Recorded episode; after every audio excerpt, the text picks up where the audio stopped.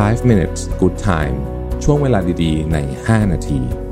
วันนี้ผมอยากชวนทุกคนมาสร้างช่วงเวลาดีๆ ใน 5 นาทีด้วยกันครับ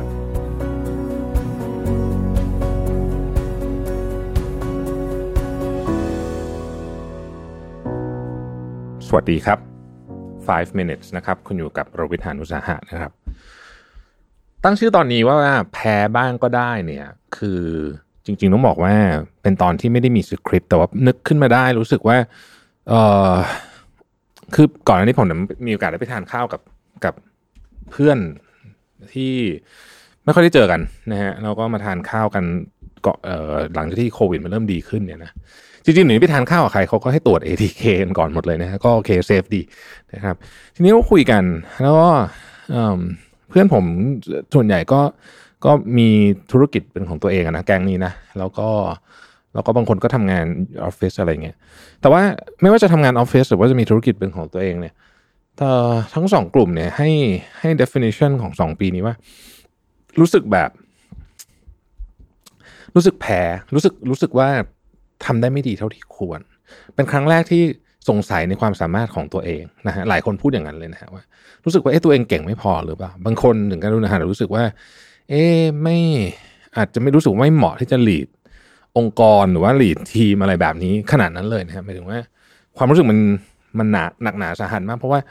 หลาย ๆ อย่างมันไม่เป็นไปอย่างที่คาดไว้นะครับ ไม่ใช่แค่เรื่องของว่าผลประกอบการดีไม่ดีอย่างเดียวนะ แต่มันพูดถึงว่าสิ่งที่ตั้งใจมันมันทำไม่ได้ ไม่ว่าจะเป็นในแง่ของตัวเลขนะฮะหรือในแง่ของ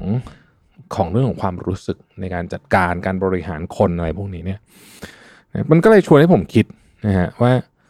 เออ เราเองก็รู้สึกแบบนั้นเหมือนกันนะรู้สึกแบบ รู้สึกมีความอ่อนแอ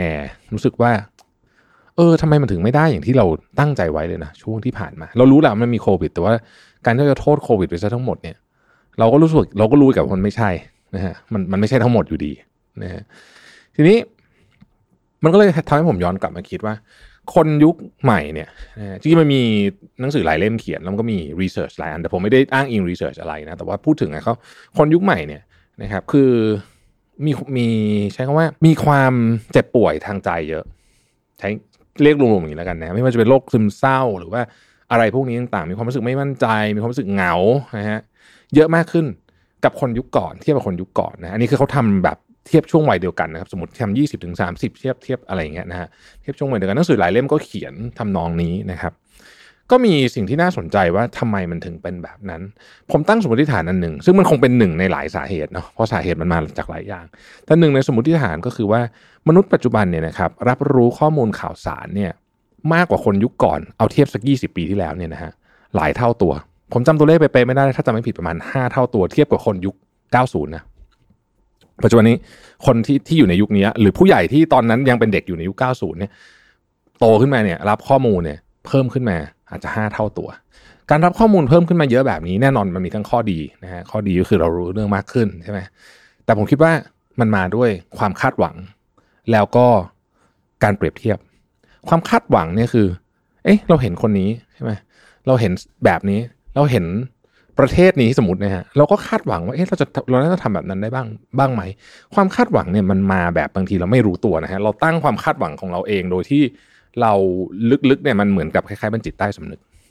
นะฮะแล้วก็แน่นอนความคาดหวังการเปรียบเทียบเนี่ยมาด้วยกันเนาะเราก็จะเห็นว่าทำไมคนนั้นทำแบบนี้เป็นแบบนั้นอะไรแบบนี้นะฮะแล้วจากข้อมูลที่เราเห็นเยอะผ่านสื่อผ่านโซเชียลมีเดียผ่านอะไรต่างๆเนี่ยมันทำให้เราบางทีโดยที่ไม่รู้ตัวเนี่ยกลับมานั่งคิดว่า ทำไมฉันถึงทำแบบนี้ไม่ได้สักที หรือทำไมฉันถึงไม่ live up to expectation ทำไมถึงทำตามความคาดหวัง ไม่ว่าจะเป็นของตัวเองของของพ่อแม่ที่เราอาจจะคิดว่าเขาคาดหวังเรื่องนี้ ของคนรอบข้างนะครับ ของแฟนของเพื่อนของอะไรต่างๆนะหรอแต่ผมคิดว่าที่หนักที่สุดเนี่ยคือของเราเองนี่แหละพอเราเรารับข้อมูลข่าวสารเยอะขึ้น เป็นเหตุให้เรามีความคาดหวังและการเปรียบเทียบมากขึ้นเนี่ย แล้วมันไม่ได้นะฮะมันก็เลยมันก็เลยทำให้เรารู้สึกว่า เราแพ้นะครับ ซึ่งมันคงแก้อะไรไม่ได้ เพราะว่าผมคิดว่าการลดการรับข้อมูลข่าวสารคงทำได้ประมาณหนึ่งแต่ว่า มันคงจะไม่สามารถแก้ด้วยกันว่าเฮ้ยเราเลิกเปิดอินเทอร์เน็ตนะฮะแต่วิธีการที่เราอาจจะแก้ได้ก็คือ เราอาจจะต้องยอมรับว่า ยุคก่อนเนี่ย คนเขาก็ล้มเหลวแพ้กันเพียงแต่เราไม่รู้ แต่ยุคนี้เนี่ยเวลาเรามันรู้เรื่องมันรู้กันหมด เราก็จะต้องยอมรับว่าเราจะเห็นเรื่องพวกนี้ถี่ขึ้น ก็แปลว่าเราอาจจะต้องยอมรับว่า การแพ้บ่อย ยุคนี้เนี่ยนะถ้าไม่ถึงขนาดตายเนี่ยก็อาจจะเป็นเรื่องธรรมดา แล้วพอเรารู้สึกแบบนั้นเราก็อาจจะรู้สึกว่า เออ ก็ก็ไม่เป็นไร เราก็เราก็ปล่อยให้มันแพ้บ้าง นี่คือ นี่คือโลกใหม่ ที่เราจะเห็นการพ่ายแพ้ของตัวเอง และของคนอื่น ชัดและบ่อยขึ้น แต่ว่าของคนอื่นเราไม่ค่อยสนใจเราไม่สนใจของตัวเอง เราเราเราเราจะเอาความพ่ายแพ้เราไปเปรียบเทียบกับความสำเร็จของคนอื่น ได้บ่อยขึ้นง่ายขึ้นเพราะว่ามันมีเครื่องมือให้ทำยุคในอดีตอาจจะไม่มีเครื่องมือให้ทำเพราะฉะนั้นเนี่ยเราจะเห็นมันบ่อยขึ้นนะครับ ถ้าเราเชื่อว่าเราจะเห็นมันบ่อยขึ้นเนาะเราก็ต้องเข้าใจว่า เออเราจะไปคิดอะไรมากกับมันเยอะ เพราะถ้าเกิดว่าเราให้น้ำหนักกับความพ่ายแพ้หนึ่งครั้ง เทียบกับคนยุค 90 เนี่ยนะโอ้โห ตอนนั้นเนี่ยจะคือมันก็มันก็มันก็ไม่แปลกหรอกที่เราจะมีปัญหาสุขภาพจิตใจไม่แข็งแรงนะครับ เพราะฉะนั้นก็คงต้องยอมในประเด็นนี้บ้างนะฮะ ก็เล่าสู่กันฟังสนุกสนุกนะครับ ขอบคุณที่ติดตาม 5 minutes นะครับ สวัสดีครับ 5 minutes good time ช่วงเวลาดีๆ ใน 5 นาที